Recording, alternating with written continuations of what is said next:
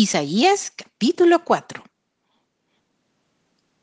Echarán mano de un hombre siete mujeres en aquel tiempo diciendo, Nosotras comeremos de nuestro pan y nos vestiremos de nuestras ropas. Solamente permítenos llevar tu nombre, quita nuestro oprobio. Futuro glorioso de Jerusalén. En aquel tiempo el renuevo de Jehová será para hermosura y gloria, y el fruto de la tierra para grandeza y honra a los sobrevivientes de Israel.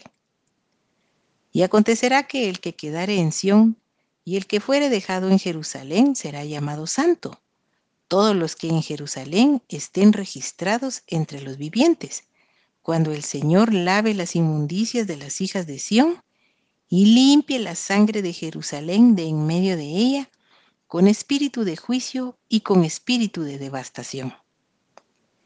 Y creará Jehová sobre toda la morada del monte de Sión y sobre los lugares de sus convocaciones, nube y oscuridad de día, y de noche resplandor de fuego que eche llamas, porque sobre toda gloria habrá un dosel, y habrá un abrigo para sombra contra el calor del día, para refugio y escondedero contra el turbión y contra el aguacero.